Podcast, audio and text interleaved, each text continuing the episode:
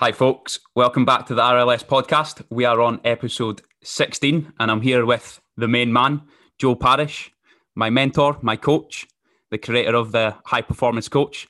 Um, good to have you on, mate. Kieran Sturton, how are you, sir? Very well, very well, mate. Had a good day. Yourself?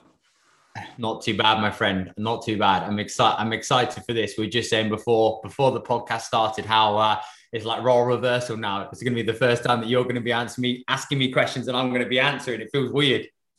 Yeah, this is it's going to be a strange dynamic, um, but I'm sure I'm sure it'll work. Um, so I'm going to kind of introduce Joe a little bit for those of you that don't actually know who he is. So came across Joe about ooh, a year and a half ago. Um, just came across him on Instagram, and I was like, this guy looks like someone that could help me out here. Um, so I've told this story a good few times now, but I was essentially at, I'm going to say it's rock bottom. Um, middle of lockdown, was working in an Amazon warehouse, didn't have much money left in my name. And I was like, right, we're going to make this personal training online coach thing work.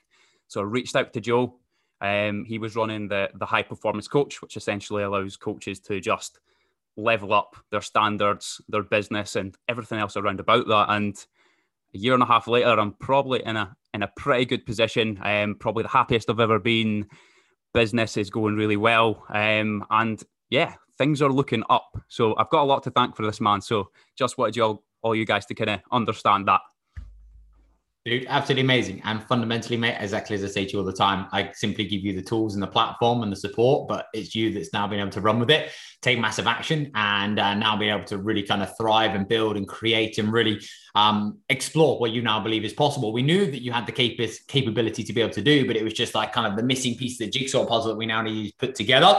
Um, and I think it's safe to say, mate, the trajectory, the progress, the impact uh, both personally and professionally has been absolutely monumental, which is an absolute testament and a credit to you. Um, and you've gone from being um, somebody who I say who was working night shifts at Amazon and doing a little bit of coaching to now somebody who's now an integral part um, of the high performance coach and is now really kind of uh, leading the way in so many ways, which is absolutely unbelievable. Quality. Thank you, mate. Um, and I know a lot of my clients, they they want to know more about you. Like a lot of the listeners, they're like, who is this guy that coaches you? Who is this nut job that is always on his bike, out running, training every day of the week? And people actually believe that you're a robot, but I've told them you're not. I'm not. I'm not. I'm not a robot. Actually, funnily enough, do this stuff for fun now. It's weird. Actually, yeah. do it. Do it for fun and do it for enjoyment. Yeah. So, look, I kind of wanted to get a little bit of a a background into you, just a little bit about you growing up, um, and how this basically led you to where you are just now. Yeah, okay, dude, absolutely superb. And I think mate, this is something we discussed kind of last week. I'm going to give you a little bit more depth and a little bit more detail and a bit of context. I think is going to be absolutely key, but I try and keep it as kind of concise as, uh, as possible. So ultimately, I think like so many um, individuals, uh, we have this aspiration when you're younger to really kind of pursue this kind of professional footballing kind of dream. And every single kind of waking minute of uh, every single day was basically spent me kicking a ball against the wall or playing football with my mates in the park until after dark, until I got to a point my mum pretty much pulled me in. And everything that I now wanted to do was centered around basically making it as a professional footballer. And uh, it was really my livelihood. And at the age of 16, uh, I made the choice and decision to move away from home, move to Torquay United, and basically joined their college scheme initially. Uh, which wasn't kind of it was kind of associated to Torquay, but I uh, was basically I went to college, uh, basically played for the college team for a couple of days a week, and then obviously kind of studied alongside it.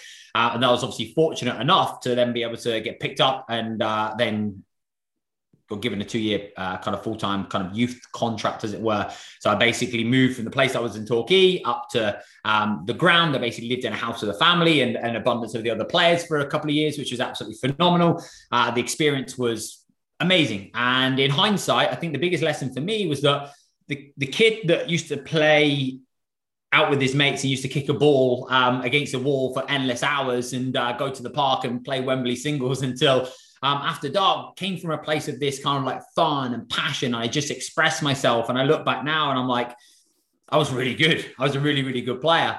And then as soon as I moved to Torquay, I created this kind of like level of expectation for myself. I created all this additional external, um, like I perceived external pressure, but it was just really this internal pressure, and all that fun and passion had now been traded for stress and pressure. And fundamentally, upon um, reflection in hindsight, it didn't really, in my opinion, fulfill the potential that I really truly had. Um, and that massively obviously impacted me. Got to a point, of course, I didn't um, then kind of pursue any further, didn't get given another contract, and then thought, right, okay, now what?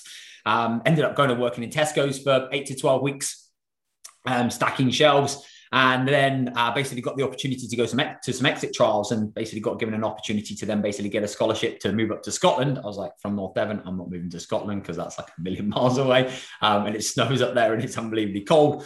Uh, went up and uh, 11 years later, kind of here we are. And kind of since then, I've done physique competitions, bodybuilding. Um, I've now kind of done an Ironman and all sorts of different things, powerlifting competitions, and just really wanted to kind of explore. But that's kind of really the root of where everything really came from was that kind of footballing competitive background and just really wanting to make it and being so close but yet so far.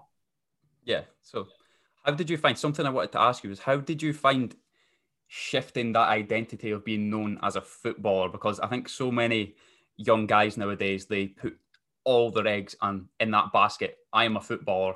And then they'll get to like 17 18 19 and when that dream's taken away from them they're like what the hell? What else am I? Like I'm I'm only a footballer, and people find it hard to then find something else. I certainly found it really hard when I kind of left for Australia when I was about 18, 19. I was like, all I've ever known is football. So what what can I be now? And it led me into this area of being really confused with my life. How did you find that? Mate, exactly the same. And I think also at that age, you know, it, it, it's it's difficult because, like you say, like for me, mate, that was my entire livelihood. I measured the entirety of my self worth, my entire like status, I suppose, was um, built and created around that, you know. And then obviously going from that to then basically stacking shelves in Tesco's for like eight to twelve weeks was actually really, really difficult for me. Um, but ultimately, it was just now realizing that. Um, in hindsight and upon reflection, that I needed to have different outlets and I needed to realize and appreciate that I was so much more than just yeah wearing wearing a football shirt and having the ball at my feet. And I think going to university actually gave me that because it actually gave me that diversity. It gave me that opportunity to now be able to actually start to realize right okay do you know what? I can really get my teeth stuck into of course the football. Uh, but then mate that's really where I kind of found my love for the fitness industry even more so. So I kind of coincide with obviously the football really starting to develop and start kind of the, the fitness industry, the coaching side of things alongside like the studying, which was kind of a bit of an afterthought. I'm not gonna I'm not gonna lie, that was a bit of a tick box exercise. But I was actually now able to realize that for me, there's so much more to life um, and there's so many more opportunities. And actually, that kind of journey for me has just shaped and molded and given me so many incredible life lessons and experiences that now allow me to um, step into, right, okay, what is it that I want to do? Um, who is it that I now want to be? And what are the kind of, yeah, real key core kind of principles, philosophies, and lessons that I can now carry forward with me? Um, and also, do you know what?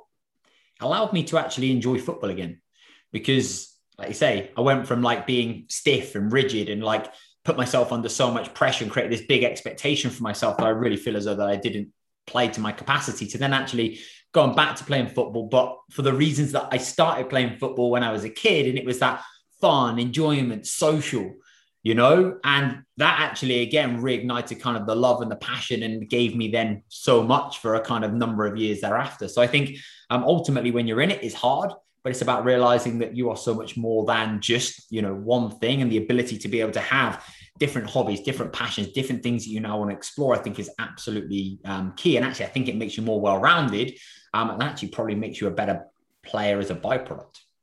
Yeah 100% i think there's there's so many young guys come out of like the academy the, the academy system and they they actually then feel they find like a new lease of life. Like if they're able to get past that whole kind of identity trouble, they find a new lease of life. And even if they drop down a level, like you see this quite often, like they'll maybe drop down to like the level below or amateurs and they just actually enjoy it again. Um, because it's a high pressure situation. And perhaps I just wasn't made for the professional game, but a lot of the time I would freeze under that pressure and like a little bit too much um a little bit too much on the training pitch would kind of make me go to my shell. And again, that's probably why I didn't make it, but it's um, it's certainly more enjoyable now. Um, so something I wanted to know as well: what position did you play? Uh, mate, so as a kid, I was obviously a centre forward, and then I think, mate, the older I got, the further back I went. Um, so then basically, uh, I played a lot of my younger career in like cent- central midfield, and then I ended up when I was at Torquay, uh, basically play centre half and right back. Um, typically, that's basically where you know where, where I was uh, where I was kind of best suited. Um, so yes, mate, that that's kind of where I where I played. Mate, I haven't played for a number of years now, and I think if I did, my my my head would do one thing and my feet would do the complete op- the complete opposite. Yeah, I was waiting to ask you when was the last time you kicked the ball properly. Uh, mate, I did play quite a bit of five aside a couple of years ago. Um, actually when I was doing like bodybuilding prep actually uh, during, during that time. And I remember actually I, I, pulled a hamstring like six weeks before a bodybuilding show. And I ended up having to do cardio on like, you know, the hand bikes that they've got. I ended up having to do like cardio on the hand bike because I couldn't, because obviously I couldn't walk. Um, so mate, it's probably been a good, it's been a good couple of years. Although I say that actually, um, I'd really love to get back into actually just playing some five aside or seven aside for a bit of fun. Um, again, just to take yourself away from the world, just do you know what I mean? Have a run around for an hour and just kind of get a sweat on and have a you know good crack. Um, and also that competitive thing as well, mate. Because at the end of the day, when you've got that, you always want to kind of you know keep keep that as well. But I definitely think that lesson for me in terms of like stress and pressure for fun and passion has actually now been absolutely huge for me in terms of now kind of a massive life lesson, which has enhanced and helped me so much now kind of moving forward. So um, I'm eternally grateful that actually I didn't make it as a pro. I'm actually eternally grateful that everything's happened the way that it is. At the time, it felt terrible. It felt crap. You uh, obviously had kind of a low level of self worth and kind of question like, okay, now what? Um, but it's just another piece of the puzzle, and it's just now another opportunity to explore and understand. Okay, this is now a new beginning and gives me so much kind of potential, which is, I think, um, such a positive for so many. Yeah, definitely. So, after football, after you moved up to Stirling, what was your kind of what was the first thing that you then moved into? Was it bodybuilding? Was it powerlifting? Was there something else? what was the next thing that you moved into? Because obviously you need to replace that passion. There's going to be something in place of that. Yeah, 100%. And I'll tell you a funny story. When I was at Torquay, basically every single day, um, the biggest thing for me was that I actually didn't really care about training. I just wanted to get to the end of the day so I could go to the gym. And at the English Riviera, they used to I used to go down. I used to train chest, back, and arms pretty much every day because I never trained legs because obviously we were training five days a week. Well, that was a story that I told myself. And uh, obviously ended up getting pretty pretty top heavy for a period of time. And everybody just knew me as like kind of like robocop the guy that just loved going to the gym and training away. And i'll never forget it. Basically one day in training um, i was playing right back and i was playing against a guy who was unbelievable. He actually went on and played for middlesbrough in the championship actually a couple of years later.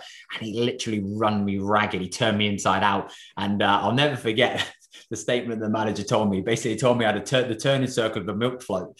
It's like you've got the turning circle of a, of a milk float just because you need because you love going to the gym and you need to stop going to the gym and you need to spend more time playing football and working on your agility. But I was like, nah, more bench press, more bicep curls, you know.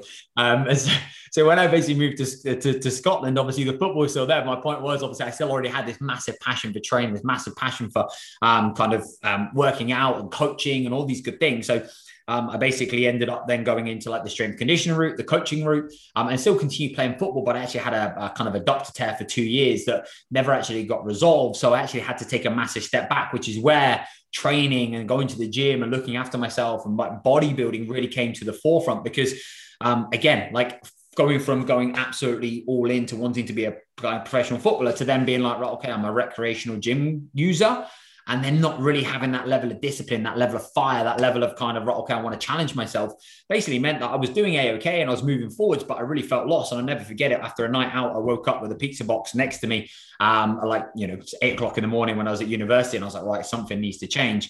Um, and I basically booked myself in for a photo shoot. And then off the back of that, I basically booked myself in for a competition uh, and then basically prepped uh, from like a physique perspective for then the next kind of two three years then went into natural bodybuilding then went into powerlifting and then kind of you know that's kind of led into kind of now the performance endurance kind of realm and, and side of things. But that gave me such structure it gave me such discipline um, and it taught me so many incredible valuable lessons and actually was quite a nice bridge as well because it just allowed me to now realize the more effort I put in, the more that I now controlled and um, the more that I now lived in alignment with my values and what I thought was right when all my mates were going out and I was going, I was going out in the morning just as they were coming in. Um, it just now allowed me to realize actually just the power of work, discipline, backing yourself, believing in yourself, trusting yourself, and just following your own path. Um, and just now realizing there's going to be naysayers, there's going to be people that would judge you, take the piss out of you. But ultimately, if you're clear on where you're going and you make that your mission, the power that that gives you is absolutely incredible. Yeah, unreal. Um, so, w- where would you say that the height of your bodybuilding career went, and then on the flip side, where would you say the the, the biggest lows were? I mean, personally for me, I think it was probably the first ever show that I did. So the first ever men's physique show that I did was in 2014. Basically, bodybuilding men's physiques then was basically only been going for one year. So the show before was basically 2013. 2014 was basically the second year that would ever been going. So it was really, really new. It was basically in a you know a time whereby yeah, there wasn't kind of like the same level of competition, federations that there now basically are. And again, being at university, living in a house with three other lads um, you know, and me now kind of prepping myself also on a kind of student loan. Um, I remember it like I was three weeks out from my, my first ever show, and obviously I didn't have a clue. I had no education. I basically just basically put myself in a huge calorie deficit. I ate the same six food sources for like 16 weeks. I battered myself into the ground every single day. There was no logic, there was no structure, there was no education behind it. It was just work, work, work, work, work. And I got to a point where, yeah, three weeks before I was that skink because obviously I was at university. I had to get my mum to lend me 30 quid so I could buy a pre workout so I could get through the next three weeks of training sessions um, because I didn't have the capacity to do so. And um, that was a little bit of a lonely and isolated journey. I had a few incredible people that supported me, which was absolutely monumental. Leanne thought that I absolutely hated her because we just got into a relationship and she was like, I was miserable. My libido was through the floor. And I was just like, uh, probably like a lot of your clients think, I was probably like a robot for a period of time.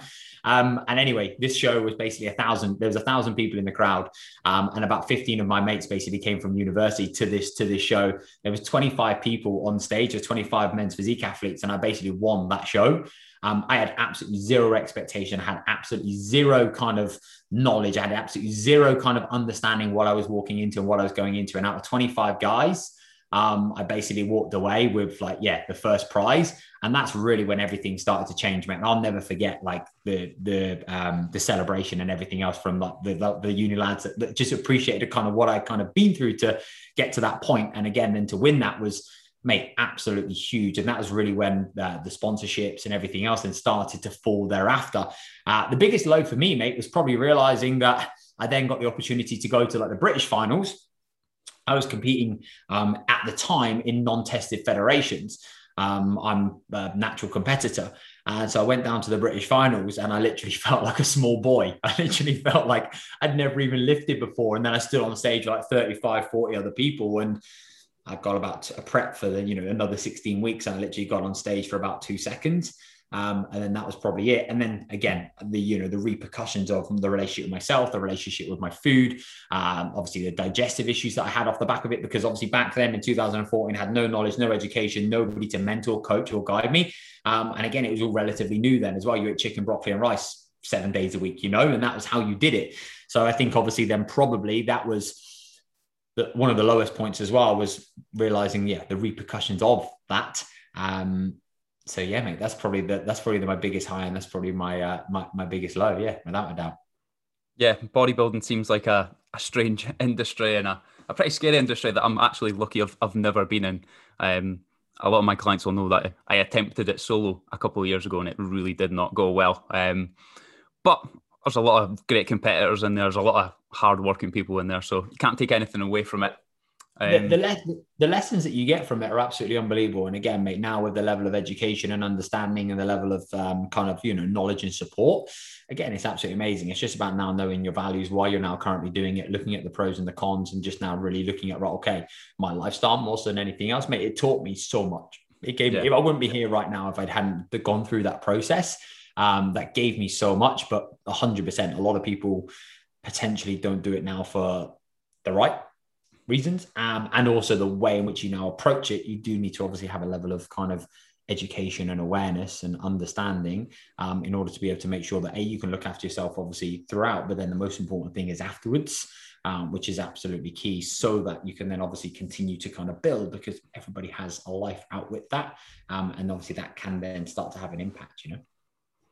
Yeah um, so where do you believe that you got to the point that the bodybuilding wasn't necessarily serving you anymore in terms of your own personal journey and I suppose we could relate it to your coaching as well. Um, and where did you find that you began to start to want to try different things? Again, you talk about in, endurance and different kind of methodologies methodologies of training. Um, when did you believe that it was time to to change that?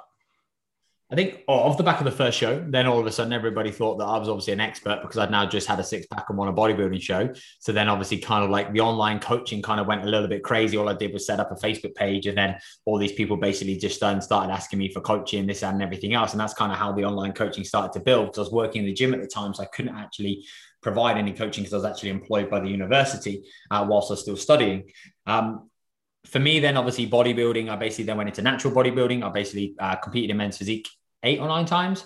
Um, and then I basically went into kind of natural bodybuilding in 2017, um, just because I wanted to be able to once again just explore something different. And then off the back of that, I just started to realize that for me, um, in terms of my life in terms of my values, in terms of what it was that I now wanted to do. I now wanted to spend less time worrying about me and working on me and spend now more time coaching, guiding, serving, leading others. Um, so obviously, I then basically ended up becoming becoming a physique coach. I prepped obviously a lot of athletes, prepped a lot of people for photo shoots, prepped a lot of people for holidays.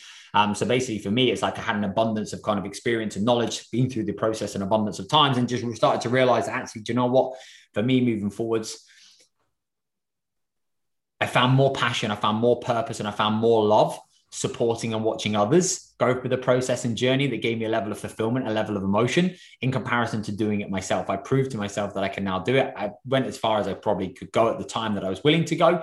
Um, and then ultimately, then off the back of that, I suppose I, I felt a little bit lost because obviously I, my entire identity again had been centered around bodybuilding. I basically had been prepping for, you know, five, six years on and off, almost like continuously. So the way of living and the way of life, the way of structure, the way of routine, the way in which you now nourish, the way in which you now trained, obviously aligned to a certain standard. There's certain sacrifices and compromises that you made. And then obviously thereafter, when I took a step away from that, I'm almost in like this middle ground, this lost ground where again, I was like comparing myself to what I used to do, but I realized that that wasn't my goal anymore. So then I was just turning up and training and going through the motions. And I was like, what is this that I'm now really, really doing? And um, one of my clients actually got diagnosed with leukemia. Uh, she was basically up here as a student at, at university. Um, she didn't have much family up here. Or actually, she didn't have any family up here. Um, so I remember basically going in and seeing her at the um, hospital. I used to go and see her, take her stuff, and um,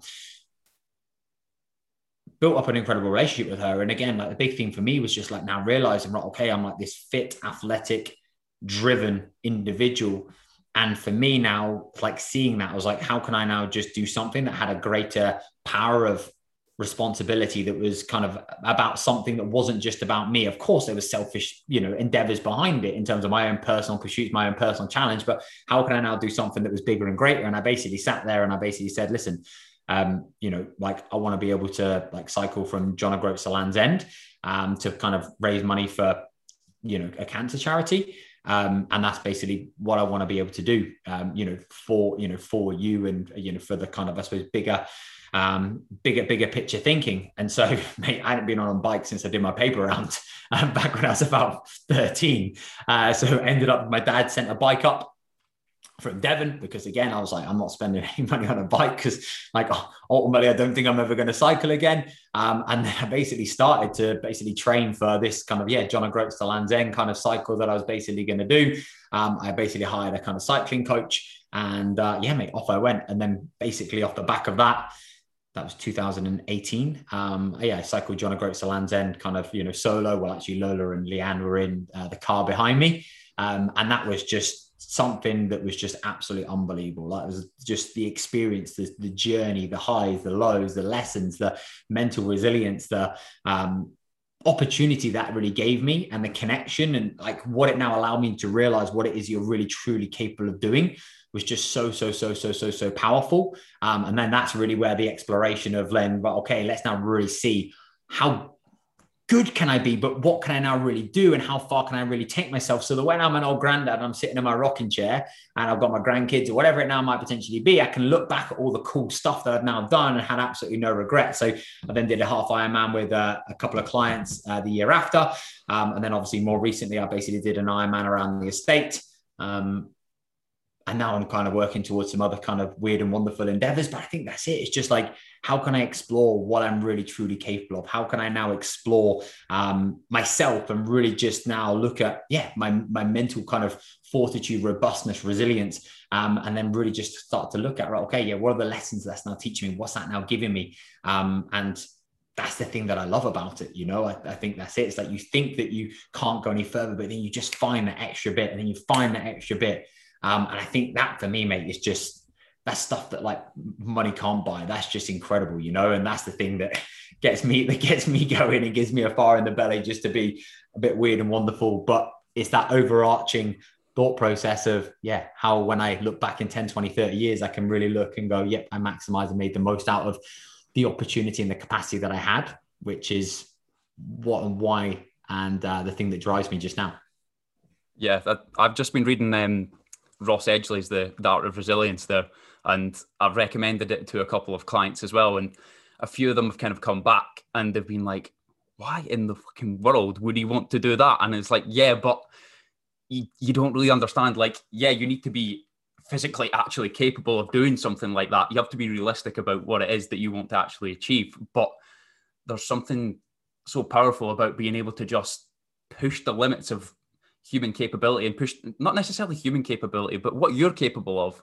Like whatever mm-hmm. you think you're capable of right now, give it six months. There's ridiculous things that you can achieve. Like if I had a client the other week there, well, not even the other week, let's talk seven weeks ago, never ran on the road, never ran on a treadmill. I was like, okay, then do you want to build this up? And he said, okay, then we'll we'll build up to a 5k. And I was like, within three weeks, 5k was comfortable. And I was like, look, we're going to do a 10k within about six six weeks. And he was like, oh no, I'll never be able to do that. And I was like, no, no, you will be able to do that. And it's just on a different scale. And you've obviously been training um, for a, a decent amount of time at all these different modalities. So um, again, this leads us nicely on to the the Great Euro Triathlon, which I think it is fascinating. Like I think a lot of people like to hear about it. So let us into what that involves. Uh, so basically, a couple of years ago, obviously off the back of the kind of John O'Groats Land's End, and then obviously the half Ironman and stuff like that, I was thinking, right, okay, getting take a little bit of time just in between, just to get back into training and uh, all those good things.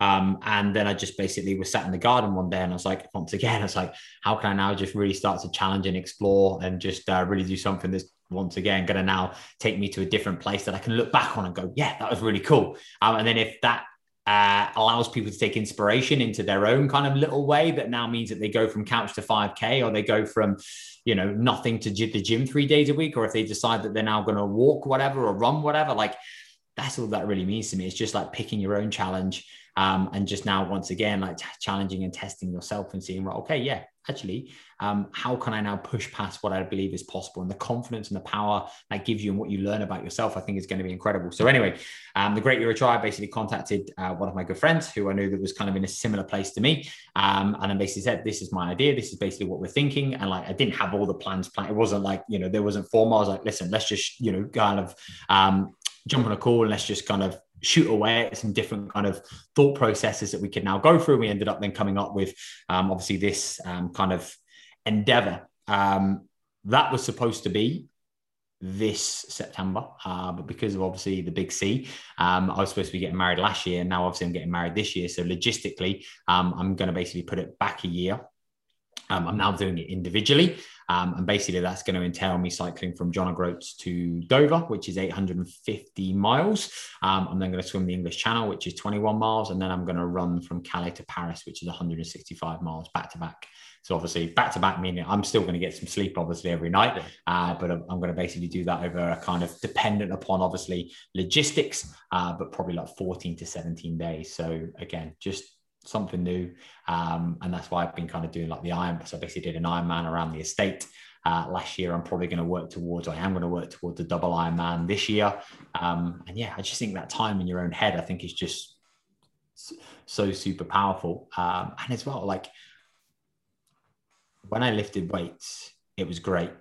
But there were so many times to kind of quote Ross Edgley, I felt like an ornament um, and not really an instrument and actually you know being a little bit fitter and like being able to you know run cycle swim carry climb crawl whatever it now might be um, actually is such a nice feeling rather than me just being able to shift the weight from A to B. And so it's just about how can I now create that balance of how can I now look in a way that now complemented my life and gave me confidence and enhanced me, but also, um, you know, supported these performance kind of uh, goals goals as well. Um, and it also means you can eat an abundance of squares bars which is which is which is which is absolutely which is absolutely sensational. So um, yeah, that's basically what the Great Euro Tri is. Um, it's still on the cards. It's obviously just going to be pushed back. Um, I had to put my ego ego to one side and just kind of yeah think about what's important now, um, rather than thinking no, I've told myself I'm going to do this at this date, so I'm going to go and do it. You know. Yeah. Well, where's your wedding again? You could maybe just just keep going and just run there as well. That's it, yeah, mate. I think we might be quite, quite, quite warm, quite warm there. But then, to be fair, mate, probably be probably be nicer for the swim without a shadow of a doubt. As long as there's not any sharks in Italy, I don't think there are any sharks in Italy, so I think we'll be okay. No, I'm sure you'll be fine. Um, but I think this is kind of the way that I'm feeling as well, just now with with football and with lifting weights. By no means am I not enjoying it, but I'm now thinking, right, realistically, have I hit a ceiling with with football? Again, I'll maybe just allow my ego to take a hit and say yes. Um, there might not be much progression to be made here. So this is maybe a little bit of influence from the guys in the, in the high performance coach and yourself, but I'm now wanting to take on just a couple of different things that I've never really done before. Again, booked up um, the half marathon later on this year. That'll be the, the longest distance that I've ever run. Um, and then the Three Peaks Challenge as well. Um, Nevis, Snowdon, and Scafell, Scafell Peak, um, all in 24 hours. So it's just like, as you always say, it's about having something six months, 12 months down the line that actually makes you feel like, oh shit, that could be hard. Or this might not be easy. Hundred percent. And here's the thing that I learned as well that I absolutely loved because basically when I was going to do the half Ironman, I could I hadn't swim since I got my Frosty 25 meter badge uh, back at when I was at school. Um, and ultimately, there's nothing better than being a beginner again. I think that ability for you to now be able to be a beginner again is something where you're just learning. I think is so powerful because again, it just now allows you to um, strip everything back, strip everything away. You forget about the world and what's going on around you, and you just have to focus on right. Okay, um, how do I now develop and progress and build and kind of progress and fail and progress and fail and progress and fail, and then start to see improvements and then start to see things kind of building from there. Um, and I think that's absolutely, I think that's absolutely huge. And that was probably one of the best things that I now love was actually going from not being able to swim 25 meters without needing to take my inhaler all the way through to then being able to, uh, you know, swim the best part of a few miles, obviously, you know, for, for an Ironman in an open lake. So I think um, it's just that, yeah, like how can I now be a beginner? Um, I think can be such a powerful way of thinking as well, which is which which is great, especially when you've like done certain things for you know or certain disciplines for a period of time. Just taking a step away and think, okay, let me go and try this. Let me go and try this. Let me go and try this. It's just now experiences that just allow you to explore and take different lessons, and I think that's great. You know. Yeah, one hundred percent. I've um, I've certainly been humbled by the by the pool in for for the last couple of weeks. Um, like a like a packet of empty crisps floating along, flapping about. It's it's not been easy, but as you say, it is. It's humbling. Um, getting overtaken by the grannies. So. But I mean, I had exactly the same. I'm like a brick in the water. I just seem to sink, and then there's like these ten year olds that are literally just absolutely zooming past. I'm like, yeah, yeah. so frustrating that's something to work on anyway. Um, but uh, we want to kind of talk about the the coaching business that you've now built up. The the thing that I'm involved in, the high performance coach. Um, I mean, how would you explain it in a nutshell? The high performance coach. So the high performance coach. So, like fundamentally, for me, um, I've been the guy who's built a kind of body in terms of a physique and completely neglected the coaching business, uh, my career, I've been the guy that's kind of gone all in on business and completely neglected my body shape, health, and performance because I was so work focused. I've been the guy that's gone in all, all in on my body and all in on my business, and then completely neglected my balance, my social, and my relationships.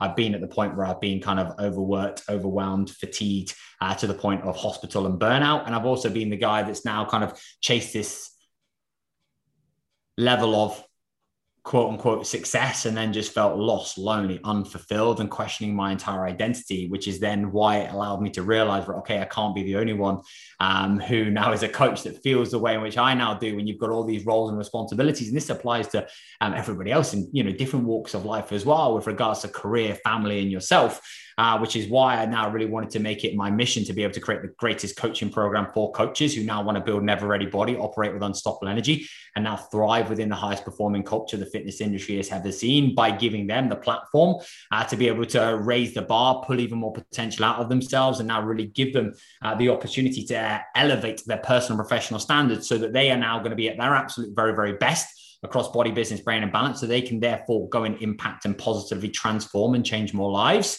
Um, and for me, um, that is now really the ethos. That is the very, the very thing that now drives me. That is the very thing that gives me a fire and an energy and a level of passion like I've never had before. Um, and that was a huge kind of turning point for me was just now realizing, okay, this is now my kind of calling and um, just now acknowledging how can we just build better coaches, athletes, business owners, and most importantly, people. Um, and that's just been an incredible kind of uh, journey that we've now been on, not because we're trying to shape or mold them into something, but just simply because we want to give them the support, the environment, the safety, and the platform to be able to do what we know that they're capable of, but they've just not had that connection and all that glue that's giving them that uh, bridge that's going to be able to take them there. So that is basically what the high performance coach is. Um, and yeah, that is that is basically what we do, how we do it, and why we do it.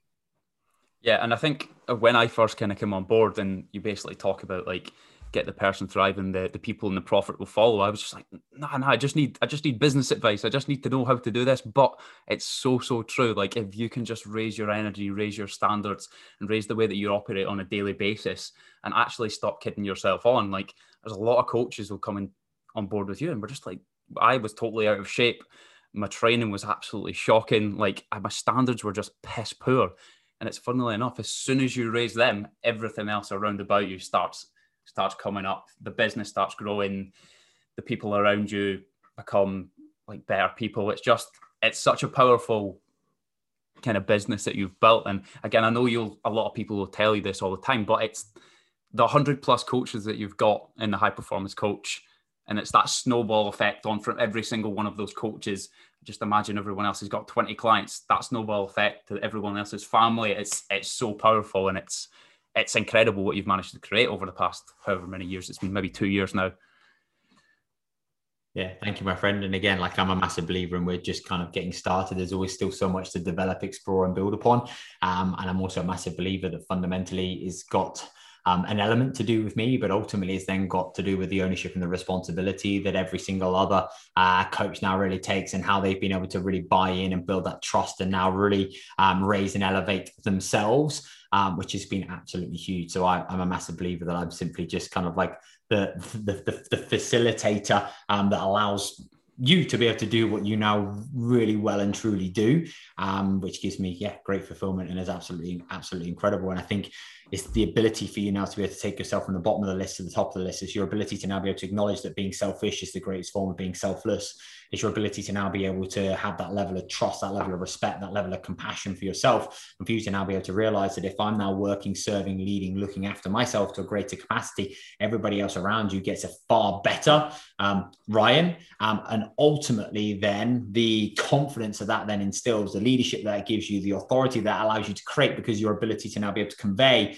communicate, coach and also um, talk from a place of empathy and authenticity and relatability through your stories and lessons and experiences is so powerful. And I think the big thing is, is like the reason that the high performance coach is what it is is because of all my failures, my fuck ups, my um, setbacks, and all the lessons that I've had to now go through to realize, okay, do you know what?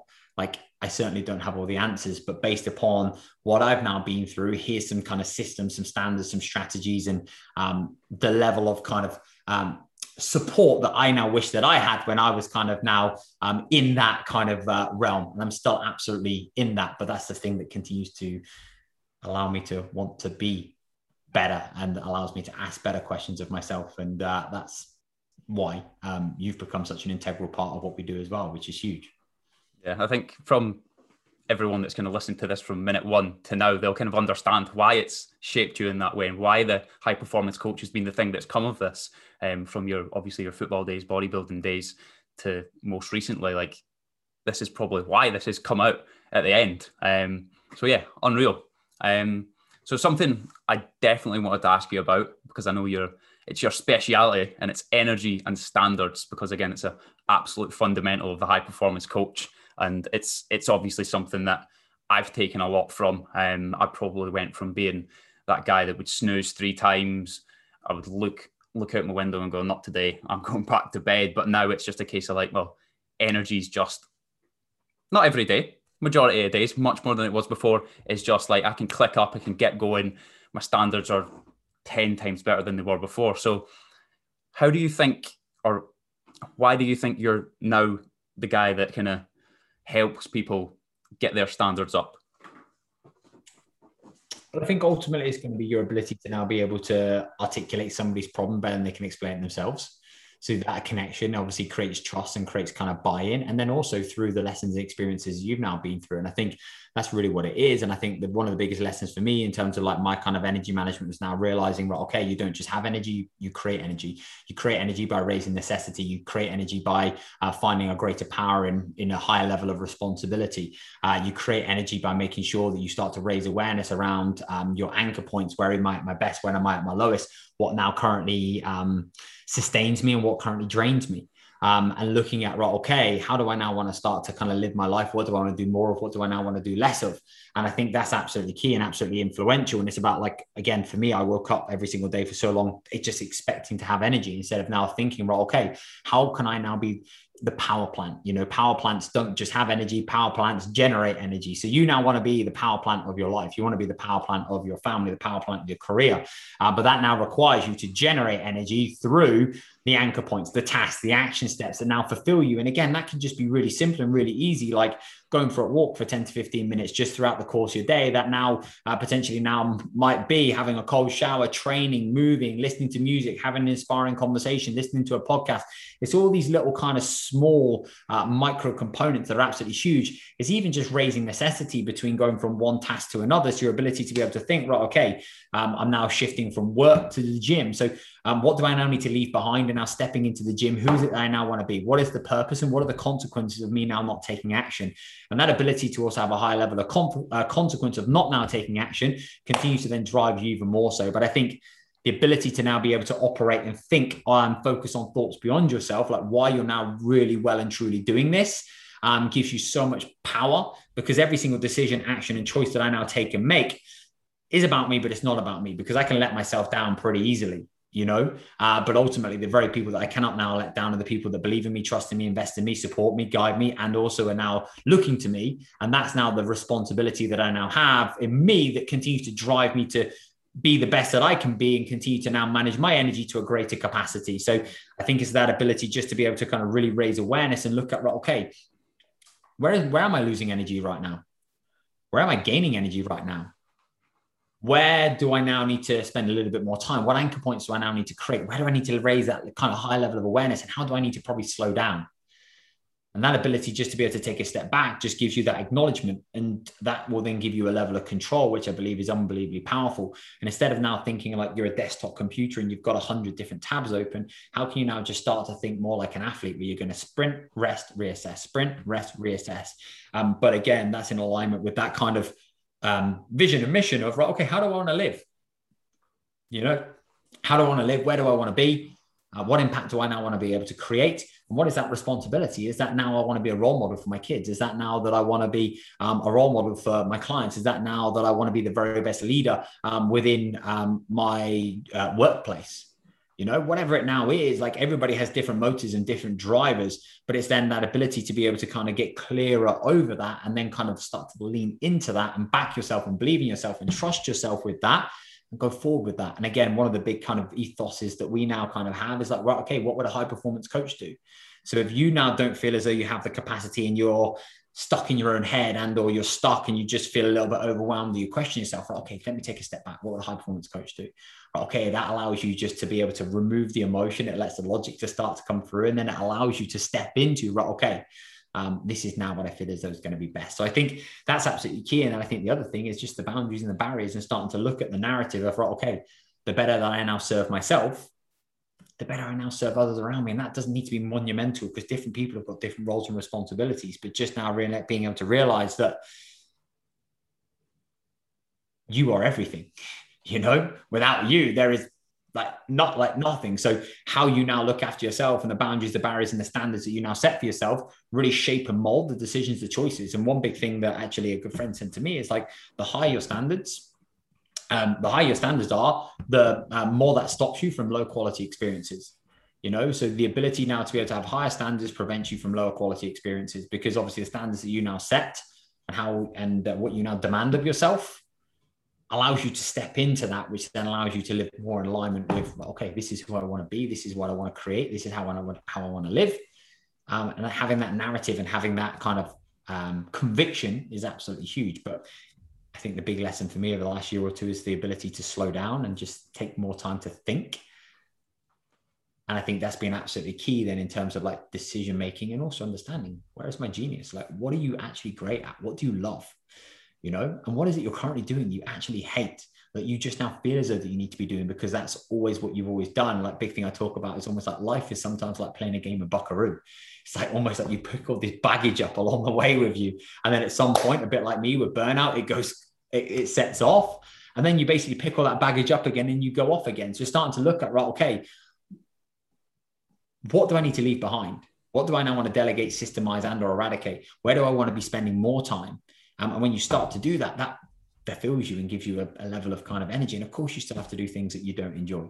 But that ability to be able to now think about, right, okay, these are the things that I prefer to do, I like to do, I want to do more of, um, will be the things that really kind of ignite you. But so often we don't give ourselves permission to do those because you're like, when I get to X or when I get to Y or when I get to Z position, instead of actually now realizing, well, actually, if you started to incorporate that more into your day, well, what impact would that have in your life, your well-being, your happiness, your fulfillment, and all those good things would probably be pretty powerful. Yeah, for sure. That's that was a good answer. um, uh, for me anyway, like it's it's almost easy now with with 50 plus clients like behind me. There's almost there's absolutely no reason for me to press snooze. There's no reason for me to go. I'm just going to chuck this day and give up because I've got that excellent amount of accountability. Like for each of my clients, they've perhaps only got me. I'm the only person they're accountable to. They might not have anyone else in their life and that's times one. But for every single one of them, it's, it's almost like times 50 accountability. And that is, that's a fire in, fire in my belly that I've never had before. But I, before I was a coach and when I was perhaps working in Amazon or doing all these other jobs, I think the thing that held me back the most was, as you kind of talked about, just not realizing what could be in the future. If I raise my standards today, tomorrow, and for the rest of the week, where could I be in three to six months' time? Where could I be in a year's time in terms of body composition, in terms of fat loss, in terms of performance, whatever, whatever it could be? You've just got to try and think long game, which is hard to do. 100%. And again, I think important to note here as well that your best looks different each and every day. Like I have plenty of days that I can't be bothered, you know, like, but it's that ability to now be able to remember, okay, where is that responsibility? And now what do I now need to do today that's now going to allow me to serve myself others around me and my future self to the greatest capacity. So it's about now just looking back and just now realizing that you now can't compare what you did yesterday to today because the internal, the external world looks different. Um, your energy management is going to kind of shift and alter due to an abundance of different things. So it's the ability to manage your expectation. It's your ability to now be able to focus on, okay, how am I now raising, elevating my standards, my systems, and my operating kind of procedures in terms of what it is that I now want to facilitate um, and create structure for. Uh, and then your ability to be able to work off minimums and maximums rather than thinking, right, okay, I did this yesterday, so I need to do this again today. So that level of awareness to be able to kind of manage the highs and lows, the ability to now be able to ask yourself those questions um, and your ability to now be able to be more like a thermostat rather than just like a kind of on or off um, is really, really powerful. So I think it's important that yeah, we realize that some days your energy is going to be high, some days your energy is going to be low. Right? Okay, in those situations, in those circumstances, what is it you need to do? How do you need to act? How do you need to operate? Um, and how can you now have a level of acceptance of that rather than consist- consistently kind of setting these expectations that you now can't consistently live up to because you've been too stiff and rigid and not dynamic and flexible um, and malleable in that approach? Yeah, one hundred percent. I think it's it's just crucial to know that you're you're not going to wake up every day feeling one hundred percent motivated. You're not going to have one hundred percent energy. It's just a case of doing these things on a daily basis when you don't feel like you want to, when you don't feel like you can be arsed, um, and that's that's what's it. That's what's going to bring you forward. That's what's going to push you forward. Um, so, moving on to the end, I just want to ask you about future aspirations. Like, what what's next for Joe Parish this year, five years time, ten years time? I think, mate, for, for me, I actually got asked this question a, a, kind of few months ago. And again, I'll probably give you a very, very similar answer, probably paraphrase in a slightly different way. Um, for me, mate, I'm ultimately not too worried about that. If I now continue to live congruently in line with my values and I continue to do the things that I now enjoy, I continue to challenge myself. Um, I continue to surround myself with the right types of people that um, inspire me, guide me, um, keep me on the straight and narrow and uh, I can now continue to do things that I believe is right for me, then I know that the future will fundamentally take care of itself. I just now want to be able to have fun, challenge, and demand more for myself, and I want to be able to really continue to um, have a greater impact. The kind of the the kind of the, the infinite kind of mission that I have at the moment in terms of doing what I now want to do from a kind of coaching perspective, you can't quantify that. I can't now have like a kind of tangible metric because ultimately there isn't one. Um, so for me, it's just about now knowing that the decisions, actions, and choices that I'm now taking and making are in alignment with my life blueprint, um, how I now want to live, where I want to be spending my time and spending my energy, um, and having the opportunity then to be able to kind of maximize those experiences to my greatest capacity. And I think that's going to be absolutely key. And I now know that obviously, you know, personally, physically, and professionally, um, whatever's meant to be will be meant, you know, will, will be. But if I continue to live in accordance with that, then I'm sure the universe will kind of, you know, take care of itself in that kind of weird and wonderful way that it's that it usually does so. So, um, I just want to continue to explore that kind of question of how good can I really be, not not as an athlete, not just as a business owner, not just as a coach, but as a partner, as a parent, as a dog dad, um, whatever it now might potentially be. Um, and yeah, mate, leave people in a better place than I found them. And if I can do that through me serving myself to a greater capacity and then imparting something and giving somebody the support and platform to be able to then do something they didn't think would be possible, and I can then leave them with that little something, I can be a small part of their kind of big monumental life, then mate, fantastic, you know. Love that. Um, here's me expecting you to say you wanted to add 50 kilograms to your bench press as well. oh yeah, that'd be mate, that that'd be that'd be that'd be nice as well. Yeah, mate. If I could do if I could do that, that'd be fantastic. That that'd be fantastic. But um, yeah, mate. What about you, Ryan? Um, what about me? Now it's it's just about currently. It's just about leveling up this coaching business. It's about just having a having a bigger impact on people, and it's about. I mean, short term, it's really about kind of just living living the life I want to live because I think right now I'm living in mum and dad's um, office in the back room, can hear the washing machine going is is not serving me to the best right now. So we'd like to push on from that first. But um, oh, look, there's so much to come. Um, we're just getting started, as you say. Um, only one year into this, so business wise, it's there's a lot more to come. Um, ah, there's just I don't even know. That's the thing, and that's a good thing as well. I think. I think not knowing and just kind of just if you live within your highest values and see where that takes you, then only good can come. It's on its way, and you're exactly where you're supposed to be, my friend. It is on its way. You're exactly where you're supposed to be. I think if you can now continue to, and that's the big thing for me, it's like knowing that, yeah, if you now live within that thought process and if you continue to do the right things that you believe are correct for you, then yeah, mate, you're only going to move, you're only going to continue to move forwards. But if you live too far in that kind of expectation of where you're not or what you haven't yet done or what you haven't yet accomplished or achieved, then I think some fundamentally you spend so much time in that gap and you don't necessarily allow yourself to appreciate the right now. And of course, you know, have I got like big lofty goals and all these good things? Absolutely. But I know that they're largely irrelevant um, in the grand scheme of things. They basically kind of set the the roadmap, I suppose. Um, they set the direction, but yeah, it's like what can I do today that would take care of that uh, that my future self will also then thank me for. I think mate, that is fundamentally it. You know, we're all just exploring, learning, growing, and um, also winging it as well, mate. You know, like that's that's the other big thing. We're all just winging it and just basically see what happens. And if I continue to do my best, then yeah, we'll see what happens. Exactly. Um, so I wanted to go into a little quick fire. You've only got three questions. Here they go. Favorite holiday destination? Oh, mate, I'll probably have to say Italy because that's where we got engaged and we're getting married. Superb. Favorite food? Oh, mate, uh, do you know what this is? I can't. I'm not sure I can answer this question. I actually don't. Uh, I admit I like a steak pie. I do enjoy. Steak I do enjoy a good. Do enjoy. I do enjoy a good a good steak a good steak pie. I've seen a yeah. few good steak pies on your story on a Sunday. To be yeah, fair, I do enjoy. I do. Leanne is a phenomenal cook. To be fair to her, so mate, we have some. We have some fantastic. We have some fantastic food. So mate, yeah, I'd probably say. Oh mate, there's loads of things, but like if I just go for a home comfort, I'd probably say probably say steak pie. Yeah. Nice. Okay, podcast recommendation or audio book or just book, whatever you want to call it. Really powerful book that I read was Somebody Should Have Told Us by Jack Pransky. Um, that's an absolutely phenomenal um, read that I actually really, really, really enjoyed, um, which was absolutely incredible. Another great book uh, that I've read is The Almanac of Naval Ravikant, which is absolutely phenomenal. I think the insights and the uh, wisdom there is powerful.